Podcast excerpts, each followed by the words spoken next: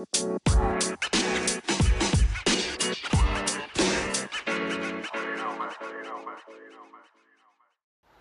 What's up, peeps? We're back. As always, I'm your host, Lee Benson. Thank you so much for joining us for the podcast edition of the AEW Insider. As you can hear, I'm losing my voice, so I apologize. But you know, I gotta bring you the wrestling news. I do whatever I can to bring the good news to you guys because I love you. So we got we had the AEW Revolution pay per view. I have the results in my opinions. I got a lot of AEW news, which is great for once because this is the AEW Insider. We got some good WWE story. There's a new Ring of Honor champion. The Sandman from ECW is fucking up. Let's get to the show. AEW Revolution. The kickoff show had the Dark Order versus SCU. In the end, the Dark Order did win which I agree with because it matches their current story storyline going forward, and plus their leader's going to be showing up, so you can't have them really taking a loss. You want them looking strong. At the end of the match, the Creepers attacked SCU. Colt Cabana's music hit out of no, anywhere, out of nowhere, anywhere. Uh, Colt ran to the ring and he made some saves until the numbers were too much for them and they beat him up. Then the Dark Order's Exalted One came out of nowhere, but come to find out, it was actually SCU's Christopher Daniels dressed in a robe. It was a pretty good match. It wasn't great, but it was all right. After that, to kick off the show, I apologize. We did have Jake Hager versus Dustin Rhodes. In the end, Jake Hager did tap Dustin Rhodes out. The match was so so, but it wasn't that great. After that, we had Darby Allin versus Sammy Guevara. Darby Allin pulled out the win, which we knew was going to happen. That guy's going to be AEW champ sometime. It was a good match. These two are, young talents and they can move. I love when Darby shows off his quickness. It was a great showing for both of them. After that, what I think the match of the night was was the AEW Tag Championship. We had Adam Hangman Page and Kenny Omega against the Young Bucks. At the beginning of the match, it was crazy. These guys did so much storytelling during the match, it was amazing. Hangman Page at the beginning spitting in the Bucks' face, like it was fucking nuts. But in, in the end, uh, excuse me, Page and Omega retained their titles, and people are talking about how great the storytelling was, and plus that finally Kenny Omega, like New Japan, the Kenny Omega we've been waiting for in AEW, showed up last night. Check it out if you haven't seen it. I did post it on Twitter and our Facebook. It was a great fucking match. AEW's best match of the year. After that, unfortunately, though, we had a slowdown. We had the AEW Women's Championship match. It was the champ Nyla Rose versus Kris Statlander. And Nyla Rose kept her belt, and it was just a horrible fucking match. After that, what I was hoping would be the match of the night, even though it was for me, like personally, because I wanted this to happen, yada yada, but it was MJF versus Cody Rhodes. It sucked though, because it was very, very slow to match. But I knew it, and I told you, motherfuckers, I've been telling you that my dog MJF would take home the win, and he did. It was fucking awesome. Uh, the, and Cody did reveal a pretty big size neck tattoo last night. It's of his American Nightmare Family logo, which I love the logo. The tattoo's done very well, but it's a little bit too big for my taste. But anyway, my dog MJF is still undefeated, and he beat Cody Rhodes. After that, we had Pac versus Orange Cassidy. In the end, Pac did win, which I knew he was going to win. We all did. But what I wanted to happen, happened. This match kicked ass, and fucking Orange Cassidy got to show off that he can actually wrestle and he's not all gimmick. It was one of the better matches of the night. And finally, we had the AEW Championship match. It was Jon Moxley versus Le Champion, Chris Jericho. In the end, Jon Moxley actually beat Chris fucking Jericho. It was a surprise to me, a surprise to a lot, but I do have the reason why it happened, which we'll get to in a bit. So definitely stay tuned. But it was a solid match, but it could have been way better. I love that Mox one, but I felt it was too soon, too given the belt. But like I said, I will explain why. Overall, the pay per view was pretty solid. It wasn't one of their best, but it was definitely worth the price of admission. After the pay per view, while talking to the media, Jon Moxley offered Cody Rhodes a shot at his AEW title. We know that Cody can't try to, uh, challenge for the title, but being offered a shot is obviously the loophole around it. Mox was asked who he wants to fight. He pretty much said, if you get into the ring with me, I'm going to win and you're going to get fucking hurt. He said, especially I want to fight Cody though. He said, I don't want to beat everybody on the roster and be hearing you never beat Cody because of his situation. Me, myself personally, I can't wait for that barn burner to take place. All right, peace. We got to pay the bills. So we're going to take a break real quick. Got to, you know, soothe my throat a little bit. We'll get back to the show. I got a good, good show. So come back. All right, peeps, welcome back. Let's get back to the show. Ex Le Champion gave props to Bill Goldberg. He tweeted, Congrats to my bro Goldberg for winning the WWE Championship once again. Some don't get it, but those who understand this business understand that Bill equals big money. Who's next? Now, like I said, I do know why Jericho lost his title, and this is what's being said, said backstage, and it is a fact. Jericho is doing an overseas tour this summer, and it must be with his group Fozzy. Because of that, with him losing now, it was a surprise. If he had a pay per view or a title shot, you know, somebody going for his title right before we knew he was leaving for his summer tour, then it would be too obvious. So even though I think it was too soon for Mox to win the belt, I understand why. Also, Brandi Rhodes announced that she will be managing a new AEW tag team. It is made up of QT Marshall and Dustin Rhodes. They're being called the Natural Nightmares. Back to Cody's new tattoo. Social media has been a buzz, a lot of good and a lot of bad. I thought what Brian Pillman said about it was great.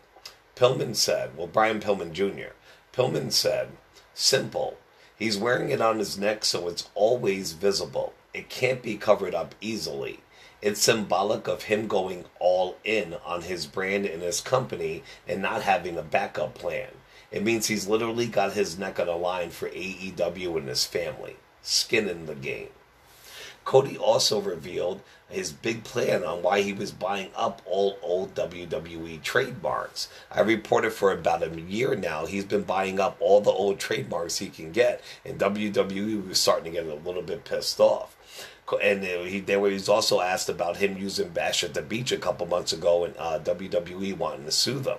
Cody said, "It's a legal nightmare."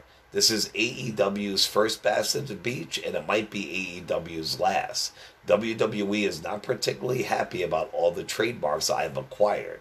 Trademark law is actually basic. It's basic everywhere except wrestling. Wrestling, there's this idea if you buy something and you let it lapse, it's still yours. That's the spoils of war. Wrestling legitimately had a war between WCW and WWE actually won. The amount of bad fallout that came from it is so much larger than the good stuff. Does WWE do a good job as custodian of history? Absolutely. The network has done well and they do some stuff well. But there's a lot of stuff that they didn't take care of and they do let lapse. Anything that was connected to my dad, especially, I wanted to pick up. I don't know what my grand play is here. I just wanted to pick it up and have it for my family. I'm not making any money off of it. I think my grand scheme was I was going to get as many things to irritate WWE, and they were just like, here, you can have Starcade. Because Great American Bash and Starcade are 100% Dusties, my father's. I would have those than 100 Slamborees. That's pretty deep, peeps.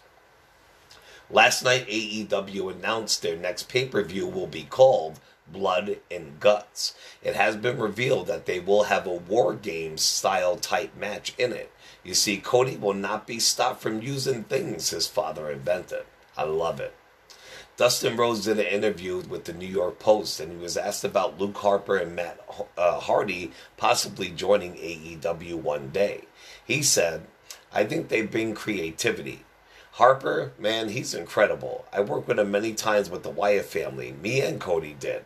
He knows his stuff. He's not some greenhorn in the business. He can help people.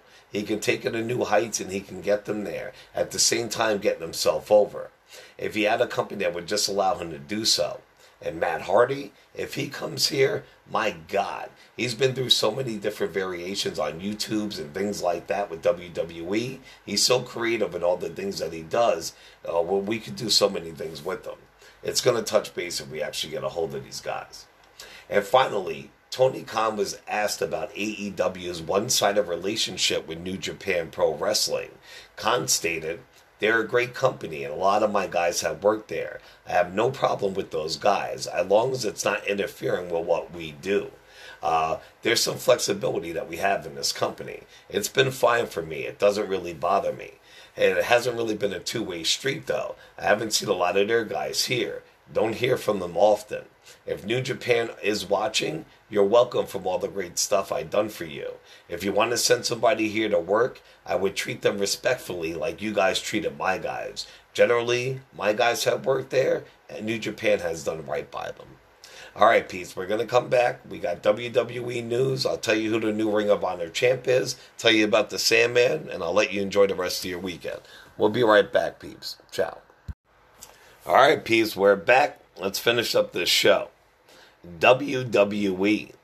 In shocking news, WWE has canceled the men's Elimination Chamber match. They're still going to have the women's match and a tag team chamber match, but not the men's. And that's fucked up.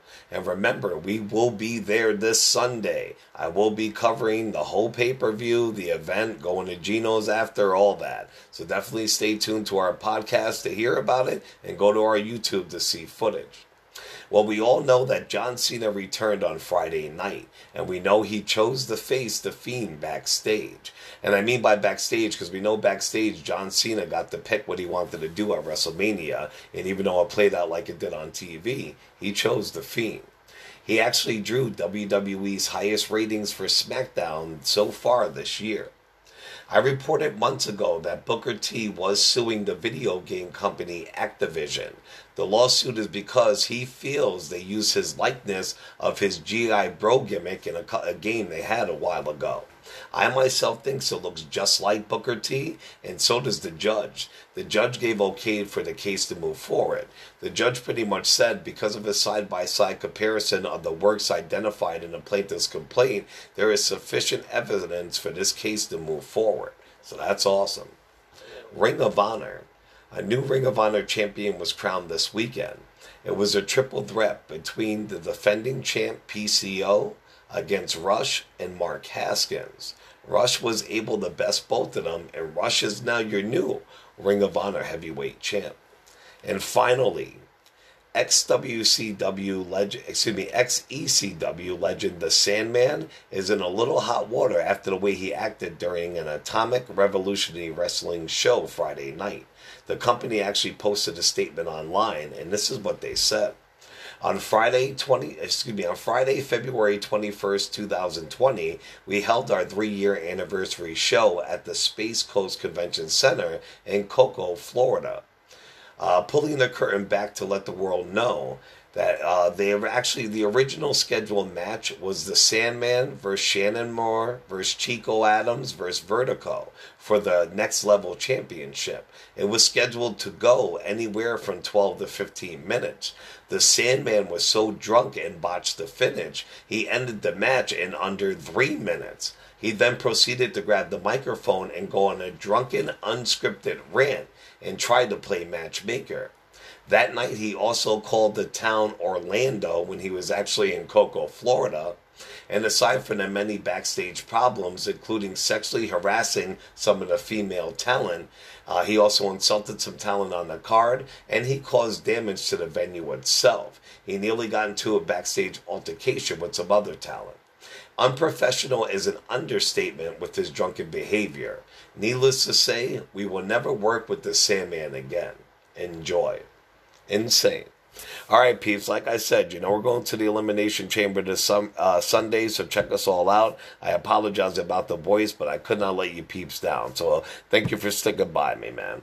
All right, I'll be back in a couple days with a show before we go to the pay per view, and we'll go from there. Remember to check us out on all major podcasting platforms, Facebook and YouTube under the AEW Insider. Check out my boys on Jabber Jabber Wrestling Universe, and uh, tweet at us at AEW Insider One. Ciao, peeps.